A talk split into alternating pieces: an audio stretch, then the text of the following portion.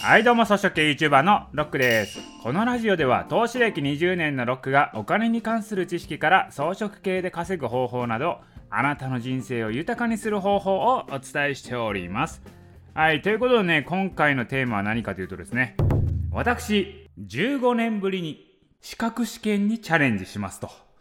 いうことなんですよ。久しぶりにね資格試験をちょっとね受けようかなと思ってます。サラリーマン時代は資格試験ってめちゃめちゃあったんですよ。まあ、サラリーマンとかであれば、その昇進の条件にね、まあ、資格試験があったりするんで、まあ、そういうので結構受けてたんですけど、だからサラリーマン時代も若手の時だけですね。若手の時は昇進の条件でいろいろ資格試験があったので受けまくってたんですけれども、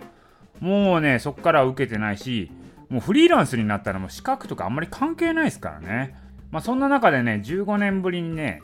なんとね、資格試験にチャレンジしてみようと思ったわけですよ。結構高いの。5万円払いましたからね。5万円払って資格試験受けれるってことなんですよ。まあほんで何の試験受けんねんっていう話だと思うんですけど何かというと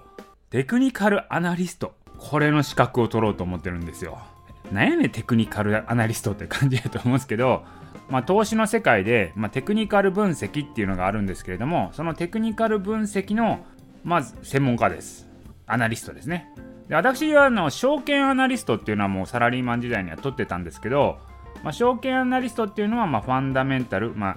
企業の業績とか財務状況を見たりとかあとまあ、一部ですねテクニカル面のね要素も入ってくると、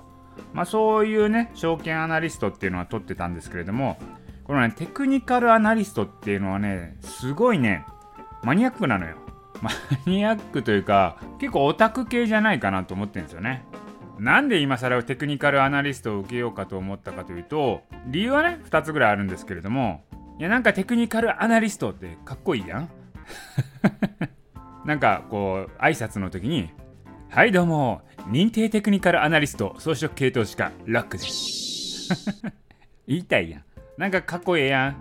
なんかその挨拶にもちょっと肩書き欲しかったりするから私 YouTube の方ではいわゆるね株式市場の財務とか業績のね情報とかもやるんですけどどちらかというとテクニカル分析の方が多いんですよね。テクニカル分析っていうのはどういうのかというとはい、チャートを使ってですね例えばローソク足とか移動平均線こういうのを使って分析するっていう手法になります。まあどちらかというと私もねそっちの方が多いので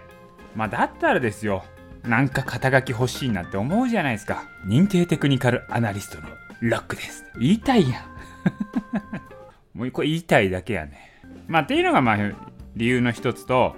まあ、もう一つはね、まあやっぱりね、今からなんか勉強しようと思っても、なかなかね、ちゃんと基礎からやろうと思わないじゃないですか。まあ時間もあんまりない中で、まあそんな中でちゃんと資格を取るってなるとね、ちゃんと勉強するんですよ。なんかゴールがありますからね。まあ、そのゴールがあるのでそれに向かってちゃんと基礎からやってみようと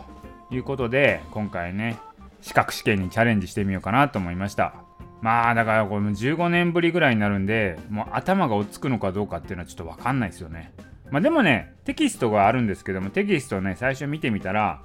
いやなんかまあまあいけんじゃないのと思いましたけどね。大体わかるんちゃうこれって感じでしたね。まあただねいろんなテクニカル手法っていうのは大体頭には入ってはいるんですけれどもなんかこう歴史とか正確な定義とかね意味付けっていうのはまだね分かってない部分は結構あるので、まあ、そこをちゃんと学んで覚えてですね資格試験を受けてみたいなと思います。まあ、4月ぐらいにはね試験があって、まあ、合格出るのはまあその後になると思うんで来年のまあ夏ぐらいですかね夏ぐらいになったら私の YouTube チャンネルも認定テクニカルアナリストのラックですって言い始めますからね もうこれ言いたいだけやんって。資格試験とか勉強してます？なんかね、勉強するためにも資格試験を申し込んでみるともいいんじゃないのかなと思いますね。まあ私もほんとサラリーマン時代とか、めちゃめちゃ資格試験があったんですよ。なんかもう毎月あるんちゃうかぐらいあったんですよね。もうほんと入社1、2、3年目ぐらいの時は、まあ、もうずっと資格試験の勉強してましたよ。もう会社帰りにカフェに行って、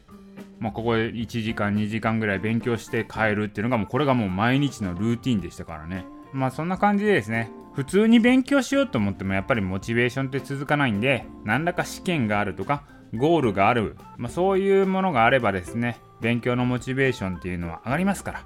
まあ何でもね受けてみるのもいいんじゃないのかなと思います。はい。ということでね今回は